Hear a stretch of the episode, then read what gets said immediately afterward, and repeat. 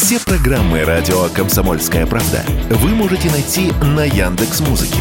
Ищите раздел вашей любимой передачи и подписывайтесь, чтобы не пропустить новый выпуск. Радио КП на Яндекс Музыке. Это удобно, просто и всегда интересно. Тяжелая ракета-носитель с кораблем Starship взорвалась прямо во время первого испытательного запуска. Проблемы возникли во время отделения ступеней. В SpaceX будут анализировать данные, чтобы подготовиться к новому полету. Илон Маск назвал взрыв корабля захватывающим тестовым пуском. По его словам, он многому научился на ошибках сегодняшнего запуска уже и через несколько месяцев планирует новый. Нештатная ситуация произошла спустя всего три минуты после старта. Ракета начала крутиться, первая ступень не отделилась отделилась. США повторно пробовали запустить сверхтяжелую ракету Starship Илона Маска. Ее запуск 17 апреля отложили из-за вот как раз неполадок, но, правда, в системе охлаждения попытку обещали повторить через несколько дней. Ракета должна была отправиться в первый суборбитальный запуск в перспективе. Предполагается, рассчитывали на то, что на ней мы все с вами полетим на околоземную орбиту, потом на Луну, а потом и на Марс кто-то может статься в один конец. С нами на связи корреспондент «Комсомольской правды», историк космонавтики Роман Белоусов. Роман, приветствую вас. Добрый день, добрый день. Рассказывайте, что это за ракета. Мы как-то фоном, да, следим за Маском, он много говорит, ну и, надо сказать, делает что-то, да. Ошибка, вот насколько она серьезная, насколько она прогнозировалась, что это правда за, за ракета, за корабль. Смотрите, довольно-таки интересная у нас тут ситуация. А, на данный момент эта ракета под названием Starship а, является самой гигантской а, сверхтяжелой ракетой из э, всех, что делало человечество. Ну, то есть до этого существовали Сатурн-5 у НАСА, у Советского Союза была такая же циклопическая Н-1. В недавнем времени мы могли наблюдать, как э, НАСА запустила в тестовый полет ракету СЛС. Но вот именно вот из всей этой плеяды ракет это самая здоровенная. Она, по идее, может в возвращаемом варианте многоразовом выводить на околоземную орбиту 150 тонн полезной нагрузки. Если ее сделать невозвращаемой, то вообще 250 тонн. И вы правильно сказали, и Илон Маск планирует с помощью нее доставлять людей на Марс – но также эта ракета является запасным планом для НАСА, чтобы доставлять людей на Луну.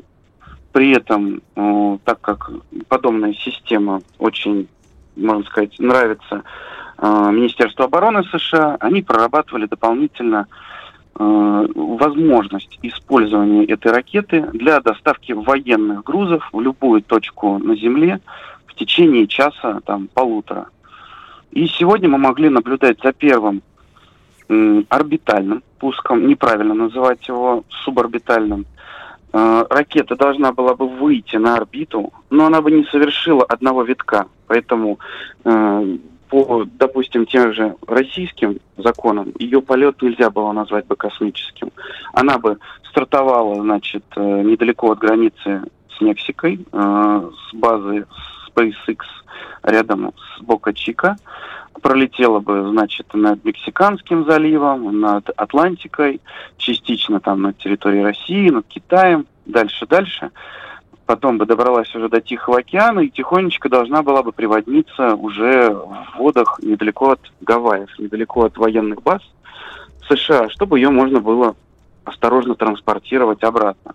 При этом первая ступень этой ракеты должна была бы совершить посадку на этой же базе но, как мы видим, случилось то, что случилось. Сначала 17 апреля был запланирован первый пуск, но его отменили из-за неполадок. На сегодняшний день назначили новый. А, сразу все пошло не по плану, потому что она должна была стартовать сегодня в 16.28, по-моему, по времени Москвы. Uh-huh. Но когда э, счетчик, значит, ну, добрался до 40 секунд до пуска, Значит, он пропал, э, ведущие стали говорить, что что-то какие-то там неполадки, что-то там с двигателями. Показали крупным планом эти двигатели, как они там пошуршали, пошевелились. Но вроде бы, вроде бы там запустили их, все нормально. Отсчет через несколько минут продолжился, там все радовались, радовались. Естественно, красиво было наблюдать, смотреть, как она взлетает. Даже казалось, что, может быть, она доберется до орбиты. Но через три минуты э, стало понятно, что с ней что-то не так, потому что на экране с самого начала было видно, что несколько двигателей у нее так и не запустились. Они горели такими черными точечками во время трансляции. Все больше и больше двигателей отказывало на момент значит, э, того, как началась полностью нештатная ситуация.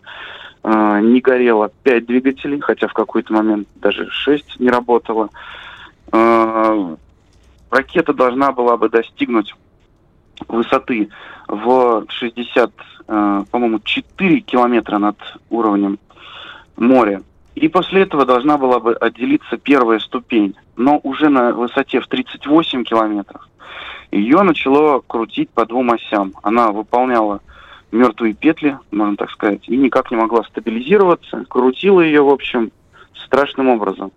Ну и специалисты SpaceX, понимая, что это может закончиться плохо, что она может упасть и на территории США, и на какие-то там другие страны, уж не дай бог, там на Кубу на какую-нибудь, они при, приняли решение контролируемо подорвать ее. Собственно, этот взрыв можно было видеть в прямом эфире. Обломки упали в Мексиканском заливе. Я думаю, что специалисты уже сейчас там выдвигаются, чтобы их забрать можно было э, мельком увидеть грустного Маска, сидящего перед монитором. Ну вот быстренько переключили и убрали трансляцию из прямого эфира, свернули ее. Илон Маск вроде как считает, что ну, это прорыв, ну, то есть они смогли запустить всю эту конструкцию, потому что э, она мертвым грузом стояла там почти два года, никак им не разрешали ее пустить. Они ее то собирали, то разбирали. У них там как конструктор на их космодроме все это продолжалось. Ну вот, сегодня первая попытка была. И, как многие пишут сегодня, э, неудача, которая постигла Starship, она очень напоминает все те неудачи, которые преследовали советскую ракету под названием N1. У нее там примерно такое же количество двигателей было, такая же размерность, и все никак они не могли стабилизироваться и вместе запуститься. Ракету крутила, она падала и все остальное. И вот самое интересное в данной ситуации, многие про это говорили, и пеняли SpaceX на то, что они не укрепили площадку под этой ракетой, они не сделали там правильные газоотводы, а у нас в нашей российской космонавтике есть целое прям подразделение, целая наука о том, как правильно делать эти газоотводы, чтобы площадка не рушилась после каждого пуска. Ну вот, как мы знаем, стартовая площадка, бетон был настолько поврежден, что для следующего пуска суборбитального, орбитального, да любого, им придется ее заново перезаливать. И, наверное, частично из-за этого им потребуется несколько месяцев, потому что у них конструктор, ну, то есть другие какие-то ступени кораблей, там, в похожей модификации есть на космодроме. Вот. Спасибо, Роман. Интересно. Роман Белоусов, корреспондент «Комсомольской правды», историк космонавтики.